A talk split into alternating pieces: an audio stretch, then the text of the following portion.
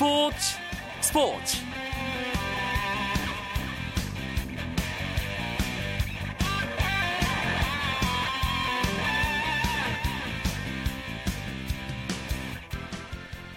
안녕하십니까 목요일 밤 스포츠 스포츠 아나운서 이광용입니다. 피겨 여왕 김연아 선수가 내일 밤 열리는 골든 스핀 오브 자그레브 대회를 앞두고 올림픽 시즌에 사용할 쇼트 프로그램을 처음으로 공개했습니다. 김연아는 쇼트 프로그램의 점프 과제를 무난하게 소화하면서 발등 부상에 대한 우려를 털어냈고요. 스핀과 스텝 등 구성 요소 하나하나를 꼼꼼하게 점검했다고 하는데요. 이 소식은 잠시 후에 크로아티아 현지의 취재 기자를 연결해서 자세하게 알아보도록 하겠습니다. 또 7일 새벽에 있을 브라질 월드컵 조편성을 전망하는 시간도 준비하고 있습니다. 잠시만 기다려 주시고요. 먼저 오늘 들어온 주요 스포츠 소식부터 정리해 드립니다.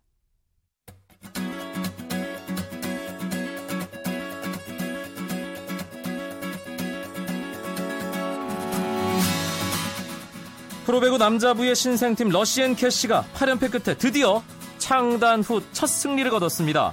러시앤 캐시는 LIG 손해보험과의 경기에서 세트스코어 3대 0으로 승리를 거두고 감격적인 창단 첫 승을 올렸습니다. 이로써 러시앤 캐시는 1승 8패 승점 5점을 얻게 됐는데요.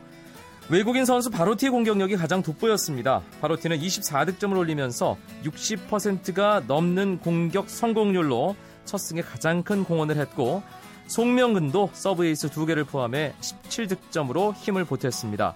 반면 러시앤 캐시의 첫승 제물이 된 LIG 손해보험은 흔들린 서브 리시브 속에 에드가가 기대만큼의 활약을 보이지 못하면서 한 세트도 따내지 못하고 완패했습니다.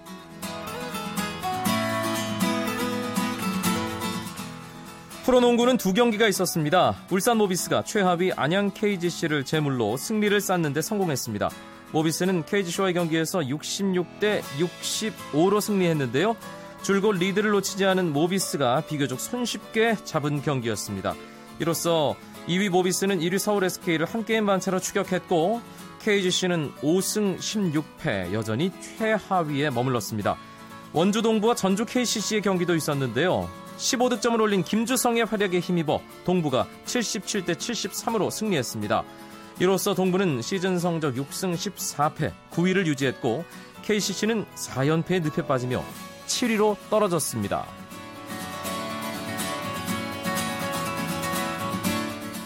독일 프로축구 레버쿠젠의 손흥민 선수가 독일컵 3경기 연속골에 도전했지만 실패했습니다. 손흥민은 오늘 프라이부르크와의 독일컵 16강전에 선발 출전해 76분 동안 활약했지만 골이나 도움을 기록하지 못했습니다. 손흥민은 독일컵 1, 2라운드에서 골을 넣어 3경기 연속 골을 노렸지만 이루지 못했고 레버쿠젠은 로비 크루스와 엠레칸의 연속골로 2대1 승리를 거두며 8강에 진출했습니다.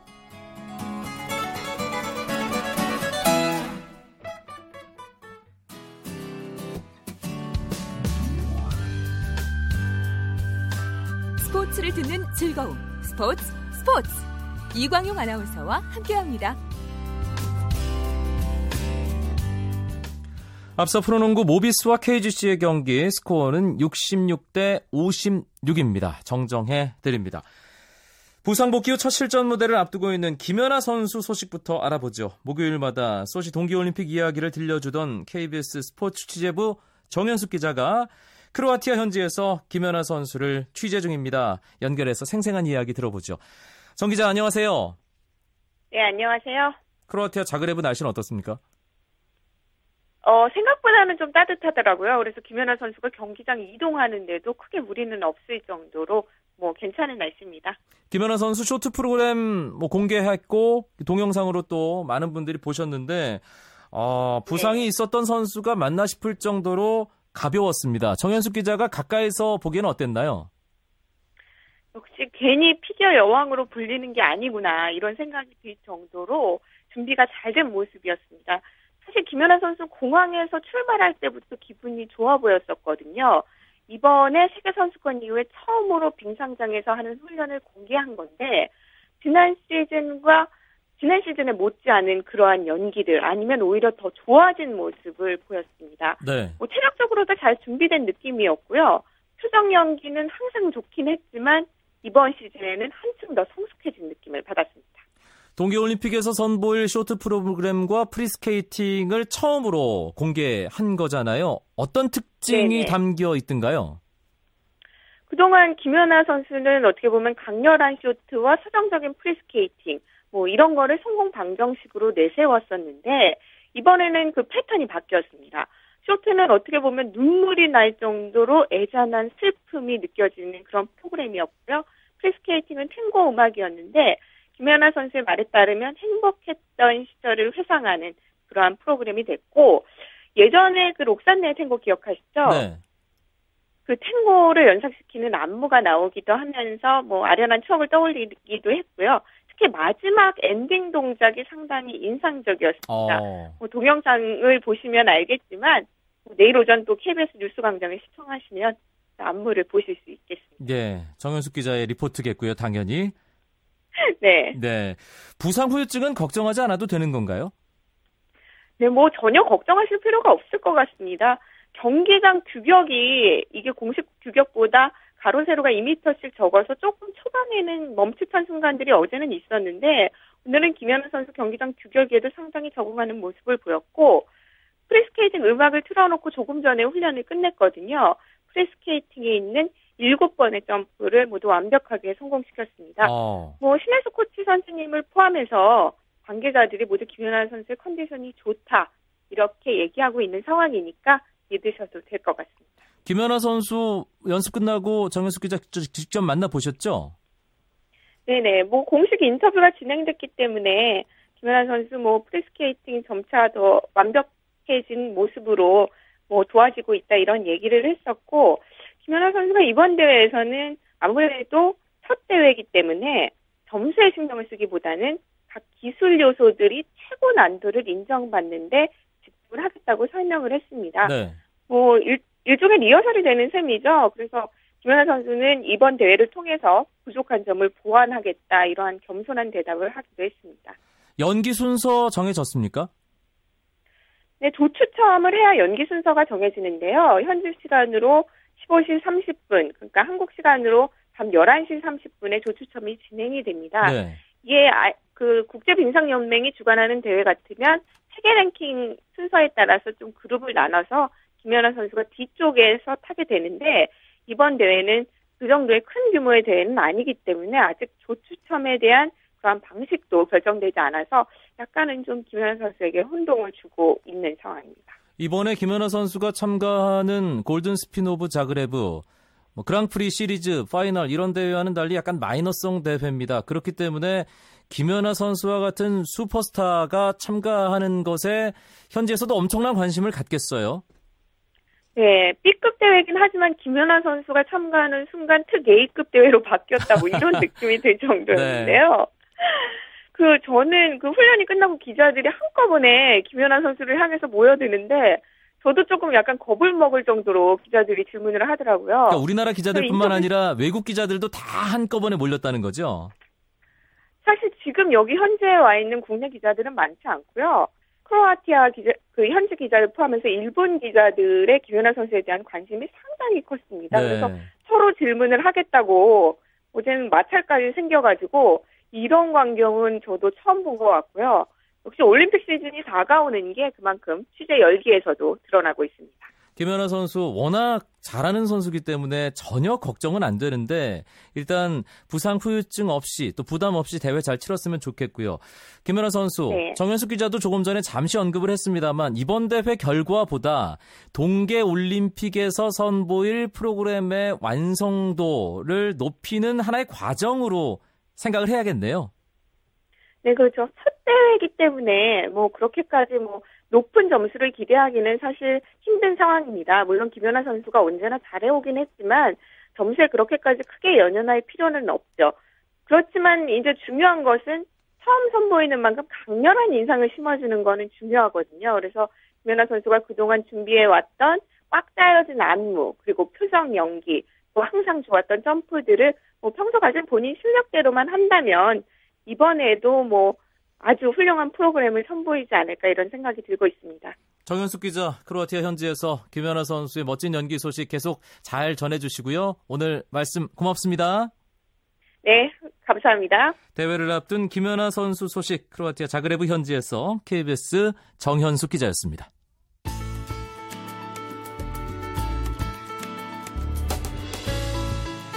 스포츠가 주는 감동과 열정 그리고 숨어있는 눈물까지 담겠습니다.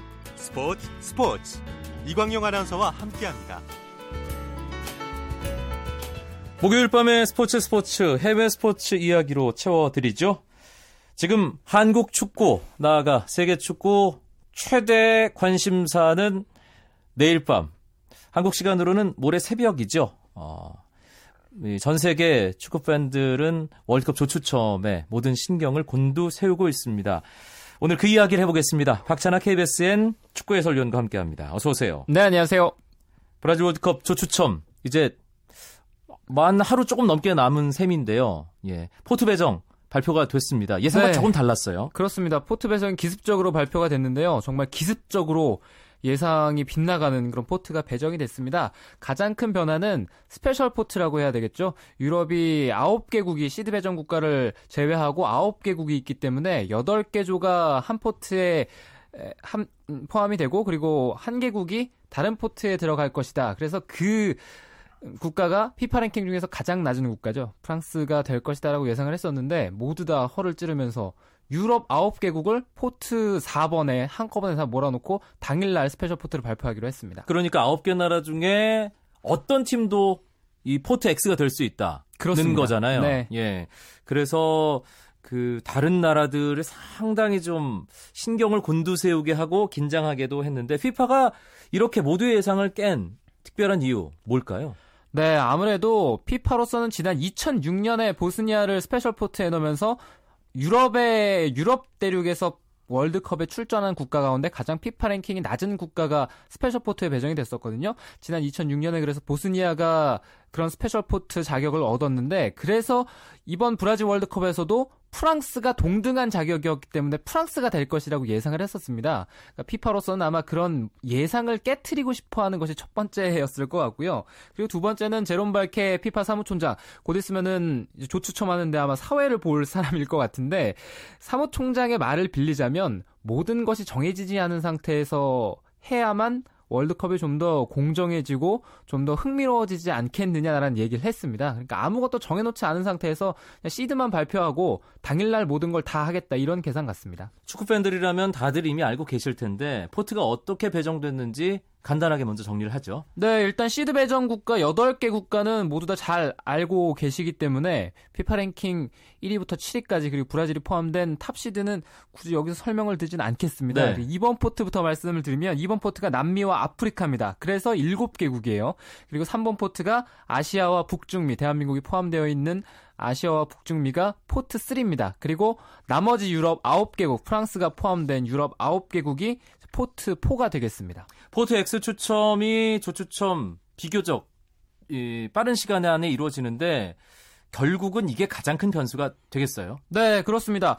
어, 조추첨이 한국 시각으로 7일 새벽 1시 브라질 코스타두 시우에서 사우에서 펼쳐지는데 이 포트 X를 어떻게 뽑느냐에 따라서 그 조가 정말 죽음의 조가 될 가능성이 그만큼 커집니다. 그러니까 예를 들어서 유럽이 같이 모여 있는 포트 4번 국가 중에서 스페셜 포트가 만약에 이탈리아나 네덜란드가 됐다는 가정을 해보면은 그 조는 정말 끔찍한 조가 되거든요. 그러니까 브라질, 이탈리아, 아르헨티나, 네덜란드 이런 네. 조가 가능한 거니까. 그렇습니다.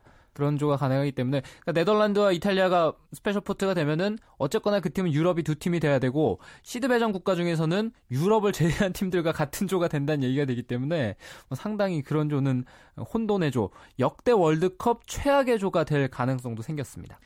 조추첨의 가장 중요한 원칙 가운데 하나가 유럽은 뭐 워낙 많은 국가가 월드컵에 출전하기 때문에 유럽 국가가 두 개 이상 들어가는 조가 생깁니다. 다섯 개 정도가 있는데 그 유럽을 제외한 나머지 대륙의 국가들은 같은 대륙 국가가 한 조에 포함될 수 없다는 게 원칙이잖아요. 그렇습니다. 대한민국 입장에서는 그렇게 같이 좀 묶였으면 하는 바람도 없지 않아 있어요. 이번 월드컵 같은 경우는 워낙 쟁쟁한 국가들이 많기 때문에 사실 아시아 국가가 북중미랑은 만나도 되잖아요. 네, 만난 크게, 적도 있고요, 네, 실제로. 만난 적도 있고요. 예. 그래서 그렇게 조편성이 되면은 우리로서도 좀 그나마 우리가 수월한 상대를 좀 싸워 볼 수가 있을 텐데 어쨌거나 그렇게 만날 수가 없게 됐고요. 포트가 일단 나뉘어 있고 여기서 같은 대륙에서는 한 조에 속하지 못하죠. 그렇다고 봤을 때는 유럽은 최대 두 팀, 나머지 대륙들은 각각 한 팀씩 같은 조에 속하게 됩니다. 조추첨 방식이 뭐 보면 여러분들도 이해가 되시겠지만 간단하게 설명을 좀 해볼까요? 네, 간단하게 말씀을 드리면 탑시드, 시드 배정 국가 8개국을 다 A조부터 H조까지 나눠서 이제 포함을 시키죠. 그리고 스페셜 포트, 그러니까 포트 4에 있는 9개국 가운데 스페셜 포트 하나를 뽑습니다. 그리고 이렇게 되면은 유럽 국가가 한 팀이 스페셜 그, 포트에서 나오잖아요. 포트 2번에 들어가는 네, 거고요. 2번에 들어가고요. 그렇게 됐을 때는 탑 시드 중에서 남미 국가와 이 스페셜 포트가 같이 묶입니다. 그렇죠. 그러니까 1번 포트인 탑 시드에 있는 브라질, 아르헨티나, 콜롬비아, 우루과이 중에 한 팀이 나오는데 이 네 개국은 따로 또 공을 마련을 해서 거기서 추첨해서 나오는 국가가 바로 스페셜 X와 같이 붙어서 같은 조에 속하게 됩니다. 그걸 초반에 하고 나서 네. 예, 나머지 2번 포트 국가들을 추첨을 하는데 거기서 또 하나의 변수가 있잖아요. 칠레와 에콰도르가 뽑힐 경우에는 맞습니다. 예. 남미가 아닌 유럽 국가가 톱시드인 네. 조에 들어가게 되고요. 그렇죠. 3번 포트와 4번 포트는 그냥 나오는 순서대로 배치가 이번. 월드컵은 보시면은 남미 국가가 6개국이기 때문에 8분의 6의 확률, 4분의 3의 확률로 남미를 만나게 되거든요. 네. 그리고 유럽 팀들도 지금 굉장히 많고 13국가가 참가하기 때문에 이 월드컵은 참 죽음의 조가 네, 여러 국가가 나올 것 같습니다. 네, 저희가 이 pot 발표되기 전에 죽음의 조에 대한 얘기를 사실 했습니다. 그런데 그때 예상했던 것보다 더한 죽음의 조의 탄생 가능성이 생겨버렸어요. 네, 그렇죠. 이론적으로는 이런 조가 가능해집니다. 탑시드의 A1 이미 선점을 하고 있는 브라질 그리고 이탈리아 네덜란드 이렇게 같은 조가 되면은 그 조는 뭐 역대 최악의 조가 될 가능성이 그만큼 커졌죠. 네. 나머지 한 개가 어떤 나라가 되든 네. 브라질, 이탈리아, 네덜란드가 포함됐다는 이유만으로 월드컵 역사상 최악의 조. 그리고 만약에 그 나라에 코트디부아르 같은 국가가 들어가게 된다면 네, 코트디부아르가 지난 월드컵에서도 안 좋은 조에 있었잖아요. 네, 그런 거 보면은 과연 운이 이번에도 그렇게 안 따를 것인지 이것도 지켜보면 재밌을 것 같습니다. 그런데 pot X가 프랑스일 거다라는 예상과 달리 4번 pot에 있는 유럽 9개 국가 중에 어떤 나라도 들어갈 수 있게 되면서 반대로 정말 최상의 조 더좀좀 좀 쉬워 보이는 그런 조도 가능해진 거 아닌가요? 네, 최상의 조는 special pot의 여부와는 상관없이 그러니까 프랑스가 special pot이 어, 되거나 되지 않거나 크게 달라지진 않았어요. 지금 모든 모든 언론들이 모든 해외 언론 포함해서 국내도 마찬가지고요. 가장 바라고 있는 가장 최상의 시나리오는 일단 그리스와 스위스, 알제리 이렇게 묶이는 겁니다. 예. 네, 이것은 한국도 최상의 시나리오지만 잉글랜드 같은 국가들도 지금 우리와 그리스 어, 어, 우리와 뭐 스위스, 알제리 뭐 이렇게 붙는 걸 잉글랜드가 많이 원하고 있거든요. 네, 그런 걸 봤을 때는 잉글랜드도 이번 조추첨에 상당한 신경을 쓰는 것 같습니다. 사실 우리 월드컵 도전사를 떠올려 보면 뭐 54년 스위스 월드컵은 논외로 하더라도 86년 멕시코 월드컵에서는 전 대회 우승팀인 이탈리아와 그 대회 우승팀인 아르헨티나 네. 또 동유럽의 강호 불가리아와 한 조였고요. 그렇죠. 90년 미국 월드컵을 봐도 스페인, 벨기에, 우루과이와 한 조였습니다. 네, 90년 이탈리아 월드컵 그랬고 94년 미국 월드컵도 독일, 스페인 뭐 그렇게 남미 볼리비아, 네, 볼리비아 있었고요. 있었고요. 98년도 쉽지 않은 벨기에, 네덜란드 이런 팀들 멕시코 있었고요. 네. 네. 계속해서 우리는 어려운 월드컵이었습니다. 예. 이번에는 더 어려움은 어려웠지 쉽지는 않을 거다. 뭐 축구 관계자들, 팬들 사이에 이런 걱정들이 많아요. 네, 그런 걱정을 할 수밖에 없는 것이 워낙 나갈 팀들이 이번 월드컵은 다 나가 있는 상태입니다. 32개국 면면을 봤을 때 정말 만만한 상대들이 없고 다 쟁쟁한 국가들이 일단 진출을 해 있고요. 그리고 해외 언론에서도 지금 한국을 비롯해서 이란, 알제리 이런 팀들을 월드컵 최약체로 분류하는 언론들도 생겨나기 시작했거든요. 그렇다고 봤을 때 우리가 피파 랭킹이 물론 세계 랭킹은 아닙니다만 피파 랭킹을 봐도 간접적인 그런 비교를 해봐도 우리가 하위권에 있는 건 32개국 중에서 하위권에 있는 건 사실이에요. 그렇지만 항상 우리가 최근 월드컵에 나갔을 때 쉽게 물러난 적이 없죠. 그런 네. 거 봤을 때 마음 편하고 마음 편하게 어떤 팀을 만나도 우리가 만약에 16강을 가지 못하더라도 우리가 그 조에 진흙탕을 뿌려보겠다라는 생각으로 월드컵을 기다린다면은 다른 팀들도 한국의 최근의 성적을 봤을 때는 아 우리를 까다롭게 분명히 생각할 것 같습니다. 음, 박찬하 위원 말과도 뭐 연결이 될 텐데 어떤 분들은 그런 얘기를 하시더라고요. 기왕에 월드컵 나가는데 브라질까지 가는데 너무 좀 재미없는 상대보다는 제대로 붙어볼 만한 상대와 한 조에 묶이는 게 어떻겠느냐. 네. 예. 그리고 또 그런 조들을 상대로 만약에 조별 라운드를 통과했을 때 토너먼트에 올라가면 그만큼 강한 팀들을 떨어뜨리고 우리가 올라간 상태잖아요. 훨씬 더 그럼 네, 성취감이 큰. 거잖아요. 네, 예. 수월해지고 토너먼트부터는 무슨 일이 벌어질지 모르니까요. 예, 정말 전망, 또 바람 이런 식으로 얘기를 나누고 있는데 갖가지 조추첨과 관련된 시나리오가 나돌고 있습니다. 이런 얘기도 있더라고요. 현존하는 세계 최고의 공격수 3명, 정말 발롱도르 어, 후보로 늘 꼽히는 선수들이죠.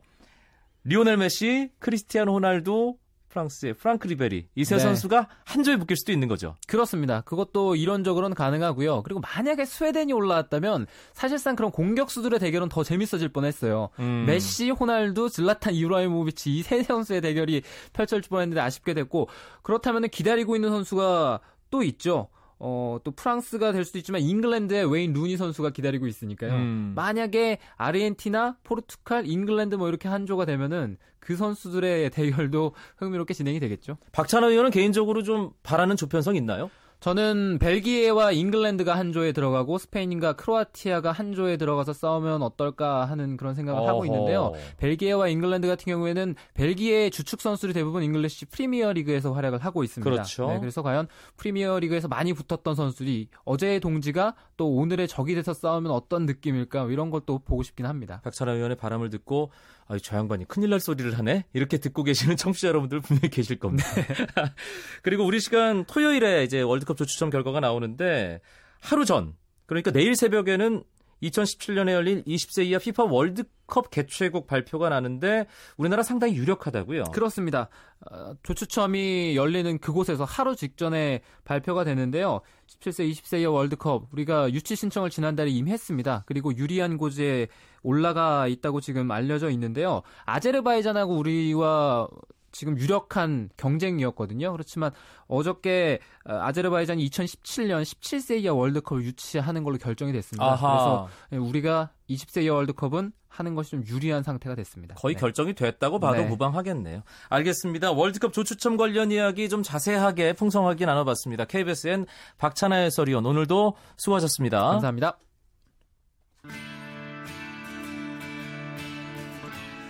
스포츠 스포츠 내일은 조추첨 관련해서 좀 더 깊이 한국 팀 중심으로 이야기를 나눠보는 시간 또 갖도록 하겠습니다. 저는 내일 9시 35분에 다시 뵙죠. 아나운서 이광용이었습니다. 멋진 목요일 밤 보내십시오. 고맙습니다. 스포츠 스포츠